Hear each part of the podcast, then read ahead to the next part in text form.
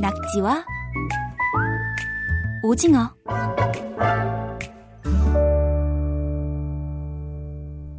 KBS 통일 사용 설명서 남과 북의 달라진 말과 글을 알아보는 시간입니다. 낙지와 오징어 오늘도 결의말 큰 사전 남북 공동 편찬 사업회 민지원 연구원 나오셨습니다. 안녕하세요. 네, 안녕하세요. 지난 수요일이 10월 9일 한글날이었습니다. 네. 우리 남북한 말과 글을 연구하고 계시니까 더 한글날이 이렇게 특별하게 느껴지셨을 것 같아요.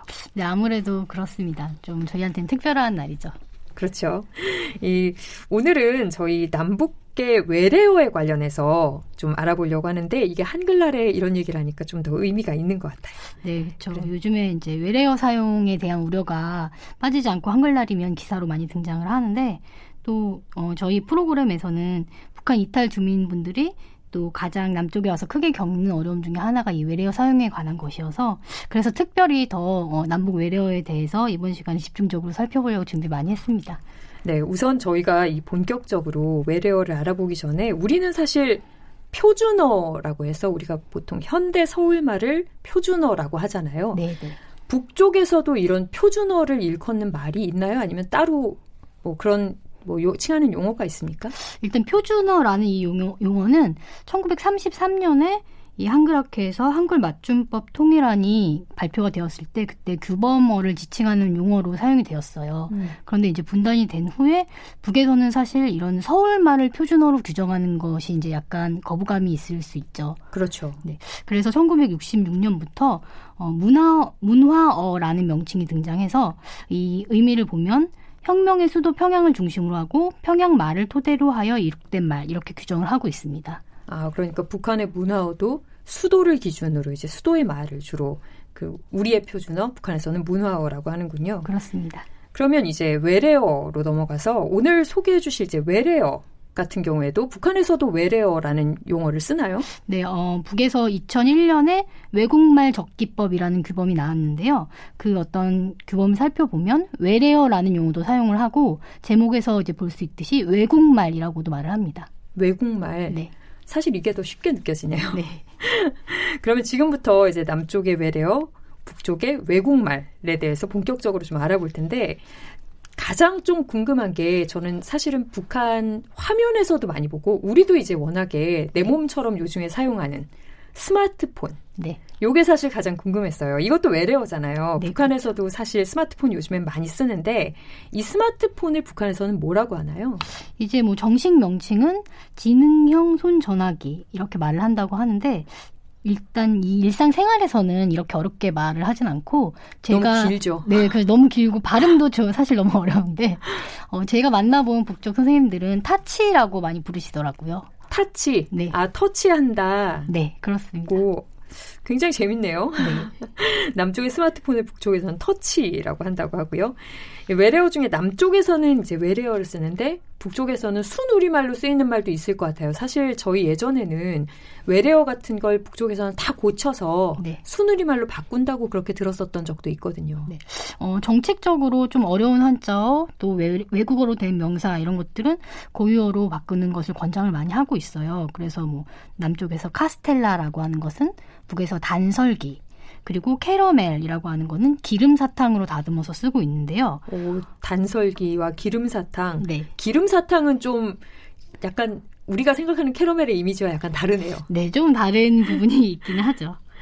그 우리 저 민전 연구원께서 또 사진 하나를 갖고 오셨어요. 이게 여기에 보니까 봉사 안내라고 적혀 있는데 이 사진 저희가 홈페이지에 올려둘 테니까 한번 보시면 좋겠습니다. 봉사 안내라는 이 말 뜻이 남북이 좀 다른 건가요? 어, 일단 봉사 안내는 남해에서는 잘 쓰지 않는 표현이죠. 이 사진의 봉사 안내라는 글자 아래쪽을 보시면 영어로 서비스 가이드 이렇게 써, 쓰여 있습니다. 어, 그러네요. 네. 이게 남에서는 서비스라는 말을 아주 흔하게 사용을 하는데, 어, 북에서는 어, 봉사, 접대 이런 식으로 순화를 해서 많이 쓰고 있고요. 사실 남쪽에서도 이렇게 봉, 순화를 하라고 권장을 하는데, 저희는 이제 그냥 서비스라고 그 대로 그렇죠. 쓴 경우가 많죠. 그래서 북에서 이 사진에서 볼 수 있듯이 어, 봉사 안내, 뭐 영업 시간에 해당하는 봉사 시간 이렇게 많이 쓰입니다. 그러니까 서비스 센터나 뭐 그런 곳을 의미하는 그런 네네. 일을 해주는 사람들 이런 걸 의미하는 거겠군요. 네, 제가 어, 이 단어가 쓰인 문장을 하나 책에서 발췌를 해왔는데요. 그날을 안고 사는 봉사자들이라는 북측 책에 실려 있는 문장인데 상점에서는 영예 군인들과 전쟁 로병, 교원 세대들에 대한 봉사도 잘하고 있다. 이런 음. 문장이 있었습니다. 어, 진짜 좀 약간 다르네요. 네. 북핵 쪽에서 이제 저희가 외래어를 별로 사용하지 않고 순 우리말로 이제 바꾸는 경우를 지금 봤는데 그냥 쓰는 경우도 혹시 있나요? 그냥 외래어를? 네, 그렇죠. 뭐 오랫동안 사용돼서 굳어진 단어들 그리고 뭐 외국에서 새로 발명되어서 같이 이름과 같이 들어온 그런 물건과 이름이 같이 들어온 경우에는 외국어 그대로 적는 원칙이 또 있습니다. 음, 이 경로의 차이 때문에 남쪽에서는 네. 좀 생소한 그런 외국어들도 굉장히 많이 있고요. 경로의 차이라고 하면 어떤 경로의 차이로 의미할까요? 어, 이제 외래어가 사실은 남쪽에서는 외래어라고 할 때는 영어를 많이 생각을 해요. 미국식 표현. 그렇죠. 네. 근데 북에서는 이 생각을 해보면 미국보다는 러시아식 표현이나 뭐 중국식 표현, 독일어식 표현이 좀 더 많습니다. 어, 아무래도 좀 역사가 다르니까. 네, 그렇죠. 예. 그리고 좀 뭐 예시가 있을까요? 어떤 러시아에서 들어와서 혹은 중국에서 들어와서 우리말과 좀 다르게 쓰는 말들. 네. 재밌는 또 문장을 하나 가져왔습니다.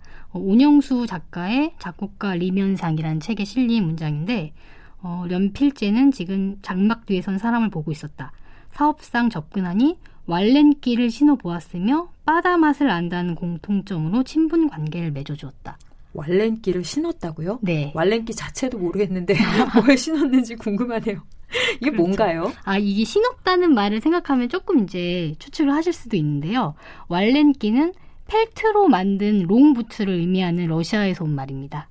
아, 러시아어에서 와서 이렇게 저희가 알아듣기 힘든 거군요. 네, 그렇죠. 저희는 이제 롱부츠 그냥 이렇게 영어식으로 아예 많이 쓰는데 북에서는 이 물건과 함께 러시아식 외래어가 들어와서 많이 쓰이고 있는 단어라고 해요. 아까 바다가 잠깐 나왔었는데 이것도 버터잖아요. 네, 이것도 그렇죠. 러시아식 표현인가요? 어, 이건 잘 모르겠지만 음, 미국식보다는 러시아식에 가깝지 않나 싶고요. 이런 거 말고도 좀 많이 들어보셨을 단어인데 어, 남에서 트랙터라고 하는 거는 북에서는 뜨락도르라고 부르잖아요. 요건 들어봤어요. 네, 그렇죠. 예. 이게 좀 유명한 어떤 예인데 이것도 러시아식 표현이고 또 뭐 사무용품 넣어놓는 캐비넷 이것도 북에서는 까비네트라고 합니다. 음. 약간 표기법이 다른 것 같기도 하고요. 네. 이거는. 그리고 이게 발음이 좀 이제 다른 경우인데 남에서 먹는 러시아 술 보드카. 어, 이걸 북에서는 워드카라고 합니다. 아, 이 보드카는 그대로 러시아에서 들여온 말이 약간 네. 변질된 네. 거군요. 발음이 이제 아마 러시아식 발음 그대로 충실하게 발음하는 것 같아요. 아. 그리고 또 재밌는 게 있었는데 제가 이제 실제로 봤는데 좀 이게 뭔가 좀 궁금했었는데 남에서 소시지라고 하는 거를 북에서 고기 순대라고 다듬었거든요. 그런데 러시아식으로는 칼바사라고 발음을 합니다. 네. 그래서 이걸 그대로 받아들여서 칼파스 또는 꼴바사 이렇게 발음하고 사전에 올라 있기도 하더라고요. 이건 북쪽에 가서 들으면 아예 못 알아들을 것 같아요. 네. 근데 이게 먹어야 되니까 이 단어를 아침 이제 조식당에 나오기 때문에 이걸 먹으려면 이 단어를 아는 게 많이 도움이 될 것 같습니다. 지금 잘 들어두시면 나중에 북한 식당에 가셨을 때도 당황하지 않으실 수 있습니다. 네. 북한이 러시아 이외에 또 아까 독일이나 중국의 영향도 받았다고 하셨잖아요. 네. 독일 영향을 받은 그런 말들도 있나요? 어, 지난 시간에 제가 어, 한두 개 소개를 해드렸던 것 같은데 기억을 하실지 모르겠어요. 지난번에 제가 왁진이라는 단어를 소개를 해드렸는데 혹시 기억이 나시는지? 아, 저 이거 기억해요. 아, 네. 왁진은 네. 백신이었습니다. 아, 맞습니다. 네. 저도 이 단어 굉장히 특이해서 잘 기억을 하고 있는데 어, 이 백신뿐만 아니라 소개를 좀 하자면 남에서 에너지라고 하는 단어를 북에서는 에네르기라고 하고요. 음. 또이 중생대 지질 시대 중에 하나인 쥐라기, 쥐라기 공원이라는 이제 영화가 유명하잖아요. 네. 북에서는 유라기라고 합니다. 오, 요것도 잘 못 알아듣겠네요. 저희가 네. 가면. 그리고 이제 작년에 좀 유명했던 영화인데 보헤미안 랩소디의 랩소디. 이것도 북에서는 북측 그 독일어식 발음에서 비롯된 라프소디라고 사전에 실려 있습니다. 이런 말들은 정말 비슷하긴 한데 또 막상 가서 보면 네. 알아듣기 힘든 말일 것 같기도 하고 네. 참좀 언어가 비슷한 것 같으면서도 좀 다른 북한의 외래어를 들어봤습니다. 오늘은 북한의 외래어에 대해서 알아봤고요. 결함할 큰 사전 남북 공동 편찬 사업회 민지원 연구원 다음 주에 뵙겠습니다. 네, 고맙습니다.